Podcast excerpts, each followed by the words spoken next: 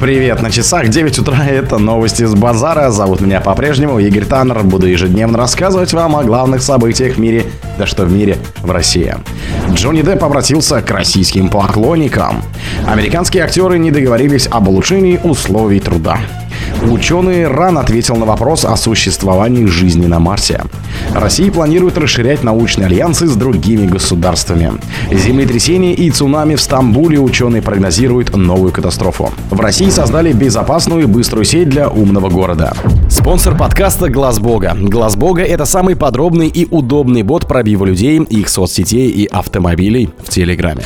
Джонни Депп обратился к российским поклонникам. Голливудский актер Джонни Депп записал видеообращение для российских поклонников в преддверии премьеры фильма «Жанна Дюбари». В своем сообщении актер отметил, что гордится своей работой и благодарил зрителей за просмотр. Он также обещал в ближайшие дни увидеться с поклонниками. Депп исполнил в киноленте роль французского короля Людовика XV. Актер не первый раз снимает видеообращение для своих российских фанатов. В 2021 году он выпустил ролик, приуроченный к премьере фильма «Великий». На этой неделе стало известно, что российская группа «Я море» ведет переговоры о совместной записи трека со знаменитостью. По данным СМИ, гонорар Деппа будет составлять 370 тысяч долларов. Ему также проведут экскурсию в Калининграде и еще нескольких городах. Американские актеры не договорились об улучшении условий труда. Американский профсоюз работников кино, радио и телевидения SAG-AFTRA сообщил на своем сайте, что не смог достичь соглашения об улучшении условий труда с Альянсом профсоюзов кино и телевидения. В четверг ожидается голосование по поводу проведения забастовки.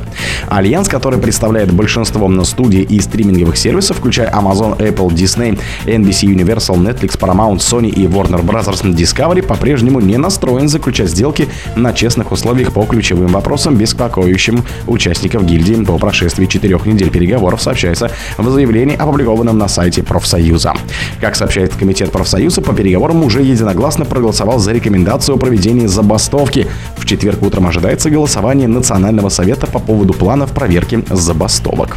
Ученый РАН ответил на вопрос о существовании жизни на Марсе. Следы органических соединений на Марсе находят уже не первый год, что и не является обязательным доказательством существования жизни на Красной планете. Хотя теоретически она возможна, заявил главный научный сотрудник Института космических исследований РАН Олег Кораблев.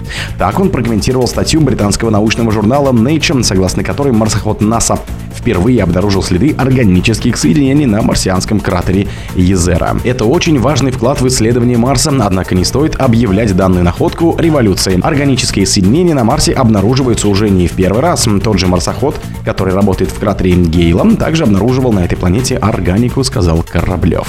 Ученый объяснил, что обнаружение органических соединений автоматически не являются свидетельством существования жизни на Марсе, а скорее того, что на протяжении продолжительного промежутка времени на этой планете были необходимы условия для ее возникновения. Россия планирует расширять научные альянсы с другими государствами. Президент РФ Владимир Путин заявил, что Россия намерена расширять равноправные и взаимовыгодные научные альянсы с другими государствами, намерены создавать и расширять равноправные, взаимовыгодные технологические и научные альянсы с другими государствами, сказал Путин на форуме будущих технологий в Москве. Он обещал, что в рамках российского председательства в БРИКС в следующем году Россия будет обсуждать с партнерами конкретные проекты по целому ряду значимых сфер, в том числе передовые технологии в вычислениях, разработке, хранении и передаче данных. Землетрясение и цунами в Стамбуле ученые прогнозируют новую катастрофу. Зимой в Турции произошло мощное землетрясение, погибли десятки тысяч человек. Ученые предупреждали об этом, там зона активных тектонических разломов. По их словам, катастрофа может повториться в районе Мраморного моря, на берегу которого стоит Стамбул. В таком случае не исключено цунами. Землетрясение 99 года магнитудой 7,4 с эпицентром в Измитском заливе Мраморного моря в 80 километрах от столицы Турции унесло более 17 тысяч жизней. Анализ произошедшего показал, что следующее разрушительное событие стоит ждать тут лет через 25, в 20-30-х годах. Предсказание сбылось, но в другом месте. 6 февраля 23 года с разницей в 9 часов на юге-востоке страны были два сильных подземных толчка 7,8 и 7,5 балла. Следом тысячи мелких авторшоков. Погибли почти 60 тысяч человек в Турции и Сирии.